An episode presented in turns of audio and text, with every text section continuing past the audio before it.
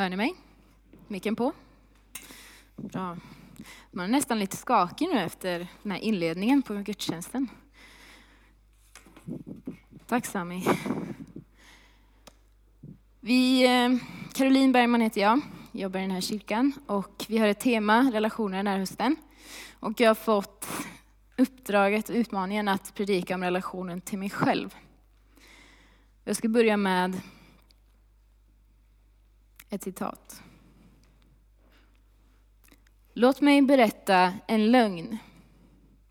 Du kommer att veta vem du är och vad du är här för att göra när du vet vem du är och vad du är här för att göra.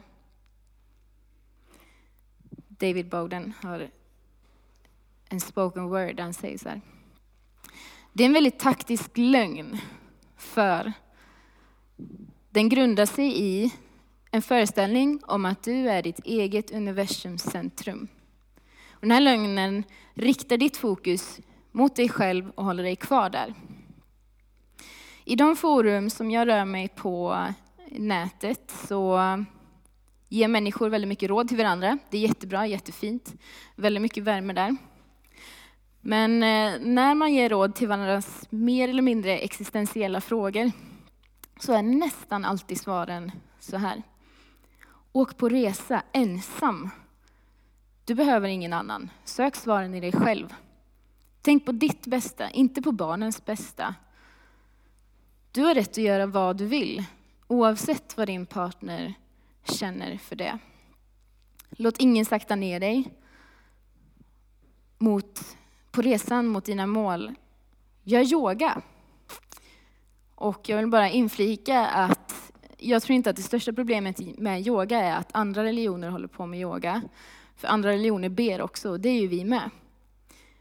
Ehm, jag har en ehm, kristen bekant som gör yoga dagligen och hon är kanske en av de varmaste troende jag känner. Hon använder det som träning och faktiskt en andaktsstund med Jesus.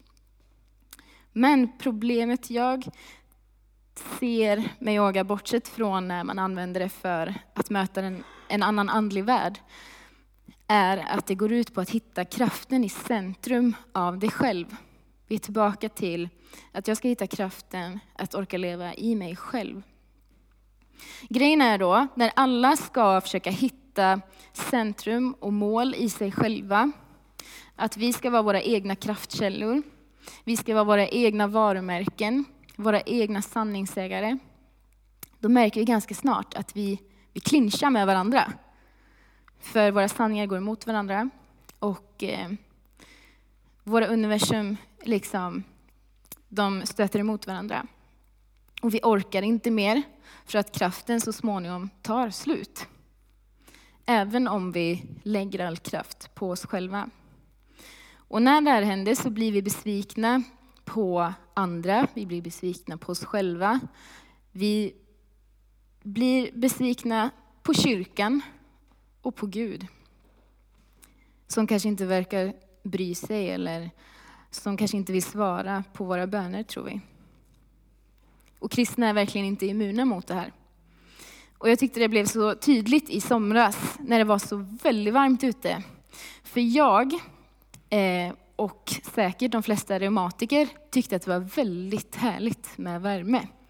Eh, men för bönderna så var det ju katastrof.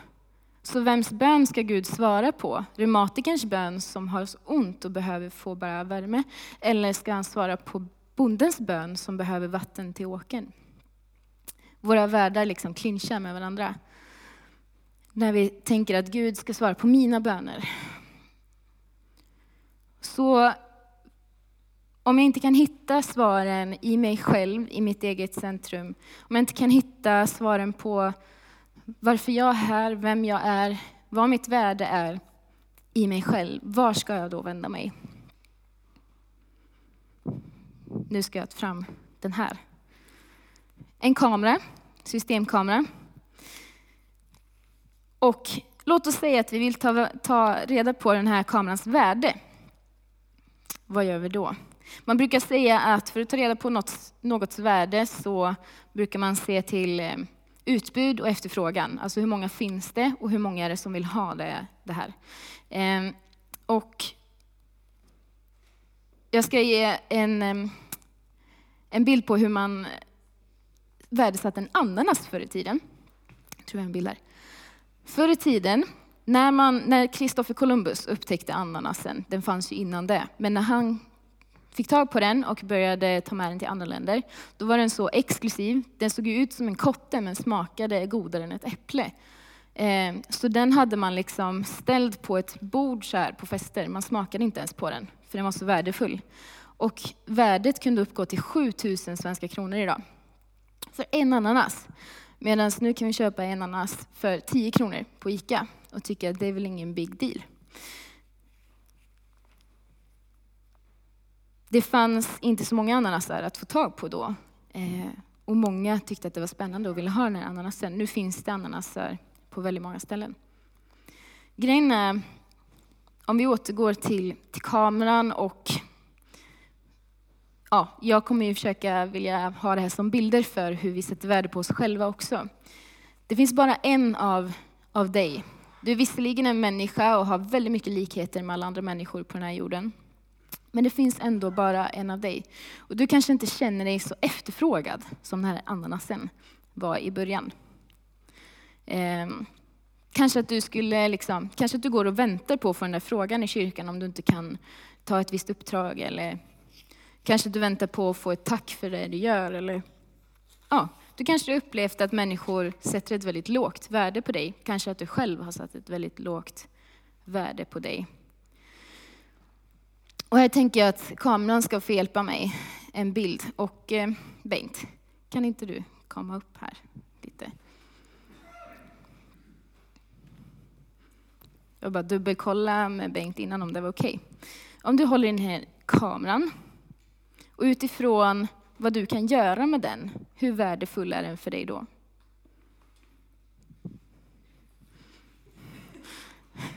Han ser ut som ett frågetecken. Ja, om jag känner Bengt rätt så kan inte han så mycket om den kameran. Han vet inte vad det finns för funktioner på den. Han vet att man kan ta kort med den. Det är det liksom. Tack Bengt, du kan sätta dig igen. eh, han vet att man kan ta kort på den. Men frågan är hur bra bilderna blir om jag sätter dem i, i Bengts händer. Inget illa ment. Men det finns massor av funktioner på den här kameran. Men Bengt vet inte om dem, så därför är de inte så värdefulla för honom. Så för att ta reda på värdet på kameran tror jag att vi behöver vända oss till tillverkaren av den här kameran. Det är ju de som har gjort den med alla dess specialiteter, med liksom alla funktioner som inte ens jag känner till på den. Och vet exakt hur mycket fantastiskt du kan göra med den här kameran i rätt händer. I första Moseboken 1.26 så står det att Gud, han sa så här till ja, sonen och anden som vi tror var med i skapelsen. Låt oss göra människor till vår avbild lika oss. Om vi tror att det är sant så är Gud alltså tillverkaren av oss. Och då kan vi lita på hans, vad han sätter för värde på oss. Han tillverkar oss. Och här börjar ett slags fokusskifte redan. För nu finns någonting, någonting som är utanför mig och mitt centrum, som kan hjälpa mig att sätta ett värde på mig själv. I Johannes 3 och 16, ett av de mest kända bibelställena i världen, så står det att så älskade Gud världen att han utgav sin enfödde son för att var och en som tror på honom inte ska gå förlorad utan ha evigt liv. För det första så älskade Gud världen. Oavsett om man är troende eller inte så tror jag att han älskar var och en i den här världen. Så mycket att han utgav sin enda son. Och för de som har varit med i kyrkan ett tag så vet man att det betyder att Jesus dog för dig. Han tyckte det var värt det. Du är to die for, så att säga. I Efesierbrevet 1 och 7 så står det, i honom är vi friköpta genom hans blod och har förlåtelse för våra synder. Tack vare den rika nåd, något som vi inte förtjänar, som han lät flöda över oss med all vishet och insikt. Han har friköpt, återigen det här värdet, han har köpt oss. Friköpt oss, det var värt det med hans liv. Det är ett ganska högt värde. Eh, vi är att dö för, men vi är också för älskade för att Gud ska låta oss vara kvar i det. Han vill också förvandla oss. Så vi har fått ett värde, men vad är vi då här för att göra? Eh, jag kommer röra mig ganska mycket i Andra Korinthierbrevet, för den som vill följa med. Runt kapitel 4 och 5.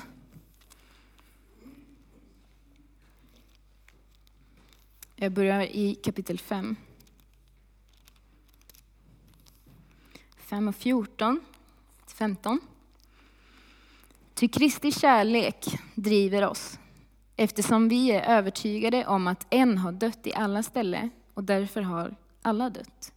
Och han dog för alla, för att de som lever inte längre ska leva för sig själva, utan för honom som har dött och uppstått för dem. Märk det sista. Och han dog för alla, för att de som lever inte längre ska leva för sig själva, utan för honom som har dött och uppstått för dem. Det har skett ett fokusskifte här. Man behöver inte läsa så många sidor in i Saltaren. där kommer vi också röra oss lite grann. Saltaren 23.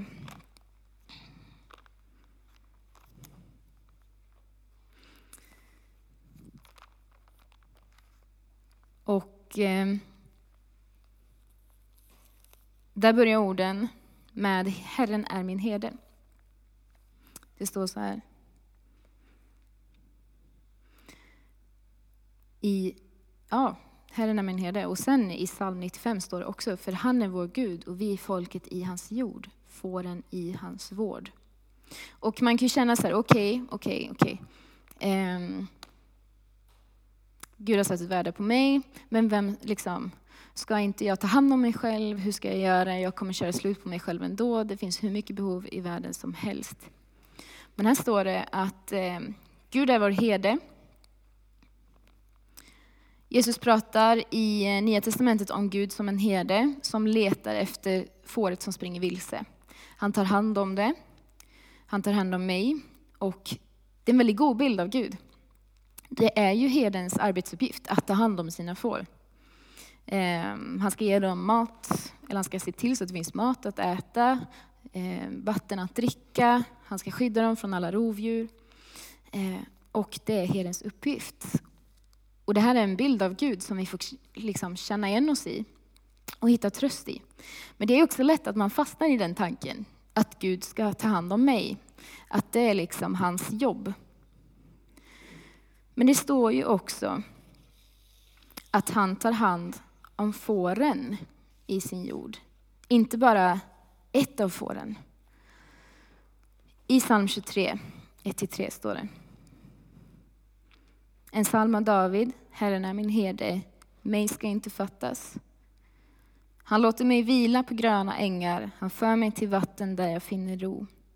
Han vederkvicker min själ, han leder mig på rätta vägar. Varför då? För sitt namns skull. Så han tar hand om oss, och inte bara om mig, utan också om alla andra fåren. Man gör också med ett syfte. För sitt namns skull. Och här har vi verkligen kommit till fokusskiftet. Det gäller oss, men fokus ligger inte på oss. Om vi kommer tillbaka till andra Korinthierbrevet och hoppar tillbaka lite till kapitel 4, vers 5. Så säger Paulus så här. Vi predikar inte oss själva, utan Jesus Kristus som Herren och oss som era tjänare för Jesus skull. Till Gud som sa det, ljus ska lysa fram ur mörkret. Han har låtit ljus lysa upp våra hjärtan för att kunskapen om Guds härlighet som strålar fram i Kristi ansikte ska sprida sitt sken. Men denna skatt har vi i lerkärl för att den väldiga kraften ska vara Guds och inte komma från oss. Kommer ni ihåg vad jag sa om yoga i början? Att kraften skulle komma ifrån oss. Men här får vi läsa att Guds kraft ska vara den där vi hämtar ifrån. Och det här tror jag är nyckeln till varför vi kan fortsätta läsa om Paulus här eh, och hans inställning till de svårigheter han går igenom. För han har gått igenom extrema förhållanden av fängelse och förföljelse eh, och ensamhet. Han har upplevt sig övergiven av sina kristna syskon. Och ändå kan vi läsa i, i vers 8 och 9 så här.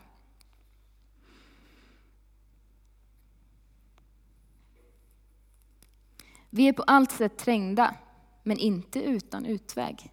Rådvilla, men inte rådlösa. Förföljda, men inte övergivna. Nedslagna, men inte utslagna. Han bekräftar att hans omständigheter suger rent ut sagt. Men han kan också se att det inte är den hela sanningen om han själv och om hans liksom, tillfälligheter. För han vet att han är inte utan utväg, han är inte rådlös, han är inte övergiven och inte utslagen, för Gud är med dem. Och jag tror att det också bottnar sig i den, liksom, i det han berättar om i det vi läste innan, i verserna innan, att han predikar inte sig själv, utan han predikar Jesus Kristus. För det finns en frihet att inte bara bygga på sitt eget varumärke. För när jag inte orkar bygga på mitt eget varumärke längre, då består ändå Guds rike. Därför kan jag stå här idag, fast det var 2000 år sedan Jesus gick på jorden.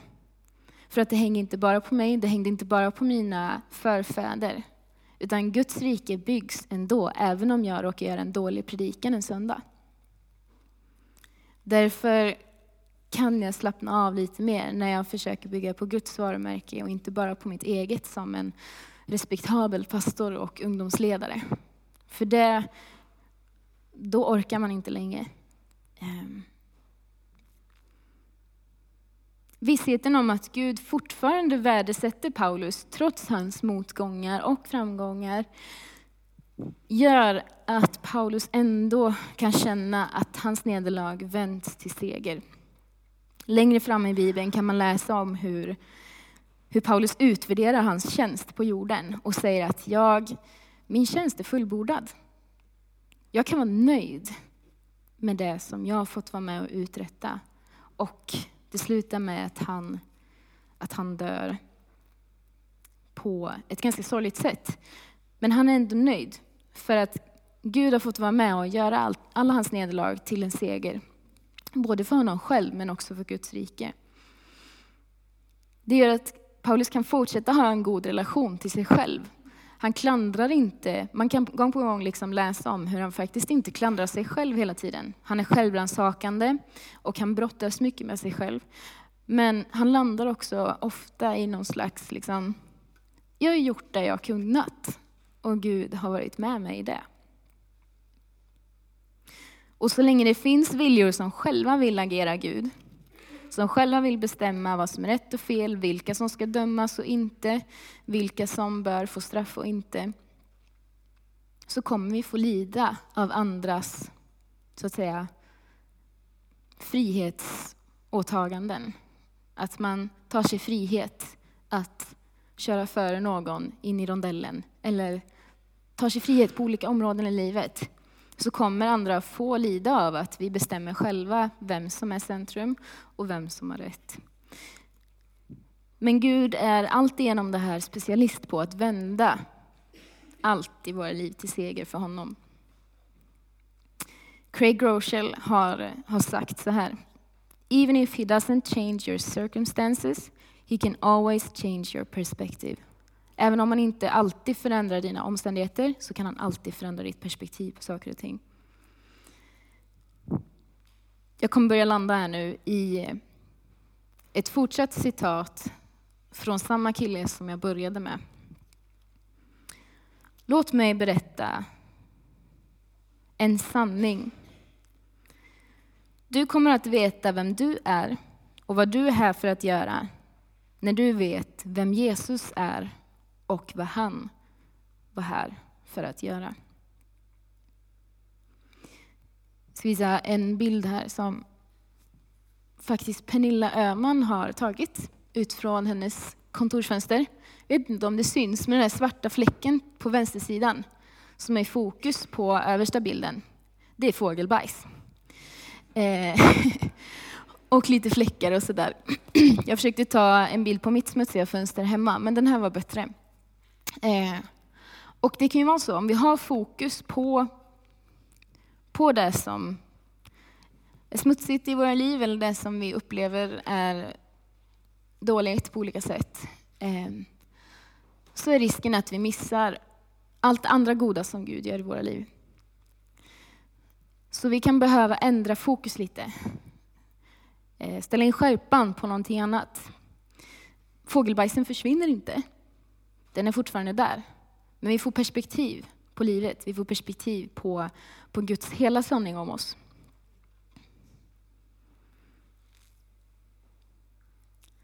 Du kommer veta vem du är och vad du är här för att göra när du vet vem Jesus är och vad han kom för att göra. För om du inte kan veta vem du är utan att känna din skapare, så behöver du lära känna Jesus som är den perfekta avbilden av Gud.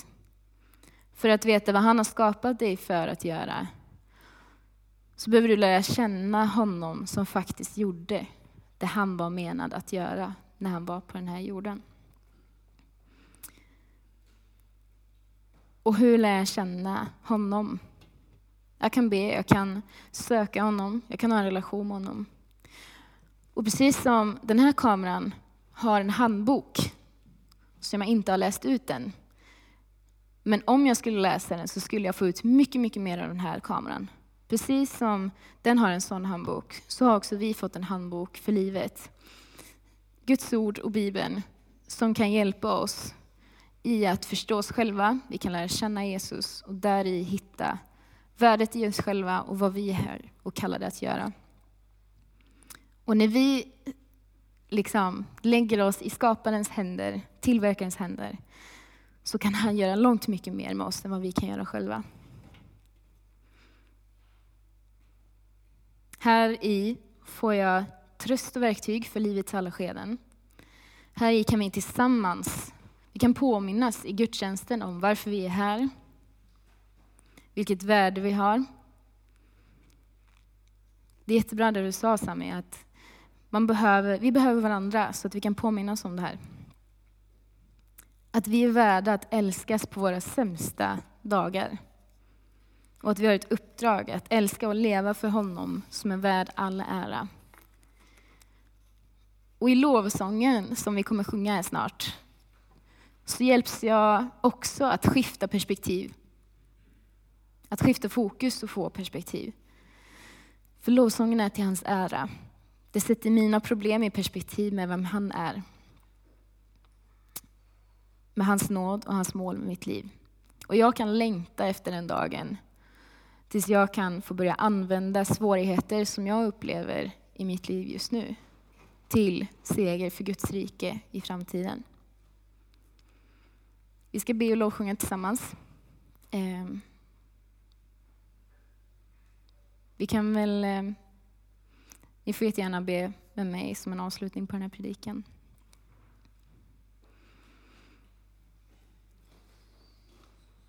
Gud, tack för att du har skapat oss med en tanke, med ett syfte. Tack för att det finns någon att vända sig till en tillverkare som vet exakt vad vi är menade att göra. Som vet exakt vilka specialiteter som finns i oss som vi ännu inte känner till, som omvärlden inte känner till. Tack för att du har satt ett värde på oss som ingen annan kan sudda bort. Tack för att vi är här tillsammans, att vi kan få påminna oss om vem du är, vem vi är, varför vi är här. Tack för att det finns en fortsättning på den här predikan. Att alla frågor som väcks kan få fortsätta att, att besvaras och väcka nya frågor och få dras närmare dig, Herre. Jag ber för var och en här inne som upplever sig ha fått en prislapp som inte stämmer. Jag ber att du ska rycka bort den idag i Jesu namn. Att vi ska få bli befriade till att vara de som vi är tänkt att vara.